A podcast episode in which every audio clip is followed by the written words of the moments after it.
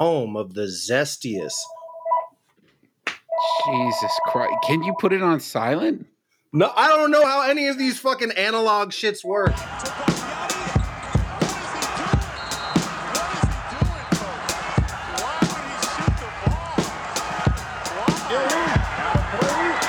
Reggie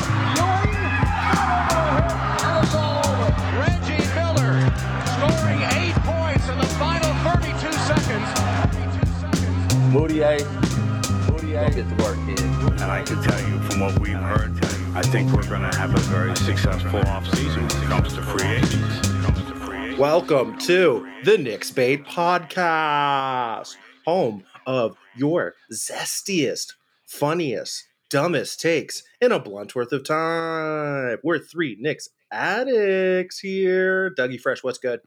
Yo, this game reminded me of when I was a kid and my my synagogue would sell bulk packs of Knicks tickets and we'd go and the Knicks would win because we had Patrick Ewing and Tom Thibodeau was on the bench too and he's going to win coach of the year. So it was a really special game for me today. This isn't a therapy session, okay? Gross. It's not? No. D boy, please save us. You're you're the Mavs keep sucking, so I'm still at the lottery. Evan Mobley, bring the Twin Towers back to New York. Porzingis is a fraud. He's a fraud. Uh, yes, yes, more yes. Final score. Oh, wait, it's me. I forget to introduce myself half the time. Monty, the sad Knicks fan. Final score New York 110 and Portland 99. Walt suit was a mustard and Worcestershire sauce. Am I hungry? The Knicks were hungry and sauced on the Blazers. We're going to get into quick hits. Quick hits. The Knicks came up big against the Blazers this afternoon. Time to give out some flowers. The Austin Rivers Who's Your Daddy Most Valuable Player goes to Elfrid Payton, who, in this week's Sign of the Apocalypse, dropped his second consecutive 20 point game leading the Knicks to victory. The Pablo Prigioni Once a Knick, Always a Knick award goes to Enes the Menace for being one of the only centers in the league who consistently owns Mitch and for gifting Clyde a Gucci watch when he left the organization. The Garden of Dreams off Broadway breakout performance goes to the Longwood, Florida native Anfernee Simons. He scored nine points in the first two minutes of the fourth quarter. The Penn Station methadone bronze syringe goes to the solitary Melo bucket that gave us that old feeling on a night where he went one for eight. And the sad stat of the game Kevin Knox received his fourth straight DNP coach's decision and has not played more than 20 minutes in a game since January 13. He is 21 years old.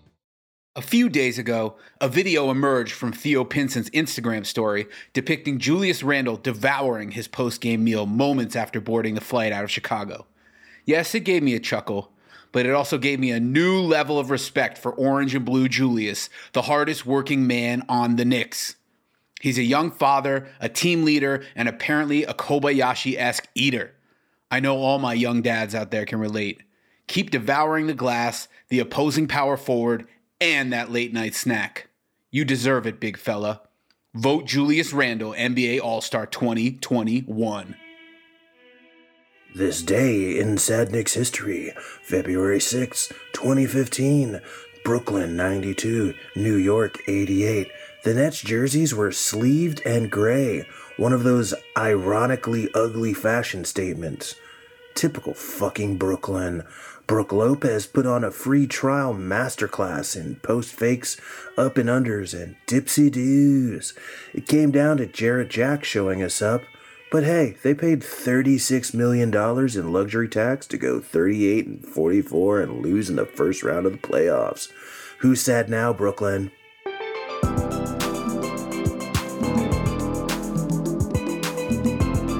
Some aggressiveness once again from Payton. We saw that on Wednesday in Chicago. Uh, they're the most better scoring team. The Knicks have to continue to work defensively.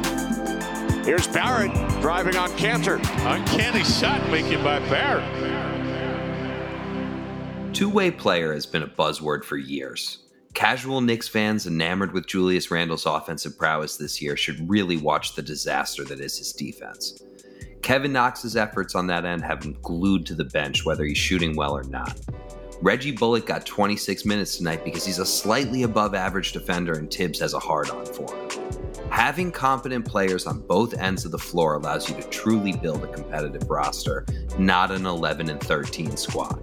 Which lends the question how many true two way players do the Knicks have? How many true two way players did the Knicks not have? Five Knicks had seven plus rebounds. Six Knicks were in double fi- figures. And the Blazers, who are supposedly the class of the Western Conference, all eight Blazers not named Dil- Damian Lillard combined for a total of 70 points. It's time to give credit to Tom Thibodeau, who has so many players outperforming their expectations in areas where they would normally flounder. Two way players. Doug, of course, dances around the actual question to suck off Tom Thibodeau. What a coinkydink. We have one two way player, RJ Barrett. That's it. And he's under 21, which is a good sign, but not great. You know, Mitch plays his minimal role on offense, but fumbles the ball too much to be a two way player. Julius Randle plays defense like there's no scheme and honestly plays offense that way too.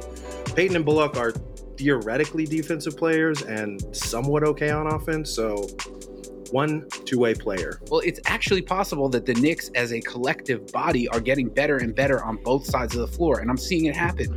Roles are being filled quickly. Yeah, he looks like he could be a superstar, but he's still a rookie. Was he able to chip in 12 points in limited minutes and spell Payton, who was having a good game? Yes, he was. So that's what's called team building, top to bottom, starters and bench. Quickley never gets given a shot to ever guard any of the top point guards. So we have no idea if Quickley is a liability on that side. We know absolutely the cap of Elfrid Payton. Quickley was getting cooked by Simons in the fourth quarter. Thibs called the timeout. The next thing that happened was Quickley knocked down a really long Damian Lillard esque three, created a steal on the other end, and created a fast break bucket for I think it was Bullock, and then immediately got pulled out of the game. So it's hard to read what Thibs wants sometimes from these guys, but I think the overall scheme and plan is working a lot better than both of you give credit for. Well, if we're going to give Thibs his props, we also have to give like questions to him. What's going on with the rotation? He clearly has his rotation finalized at this point, from what I can tell. Knox is out, Frank is out. I completely disagree that the rotation is set because adjustments were made today. Okay. Rivers did not see the floor in the second half because he continues to play like trash. Thibs makes adjustments. Okay. It may not be that that Cinderella story of Frank Ntilikina and, and Kevin Knox overcoming all the odds of being shitty players and getting to play for some reason when they don't deserve it. So we're doing this so that we can be a 500 level team and uh, showcase our late 20 year old wings. Like that's the long term vision of the team. The long term vision is, is a defensive identity that wins games, and you figure the rest out as you go. And it's as simple as that. All of this defense talk, though, Julius Randle is your number one player and does not play defense. How is that accountability? The switches are working. The doubling. That's just not true. They worked the, tonight. the doubling on Damian Lillard worked beautifully. In fact, it worked a lot better than Portland trying to jack our style and double quickly. That didn't work at all for them.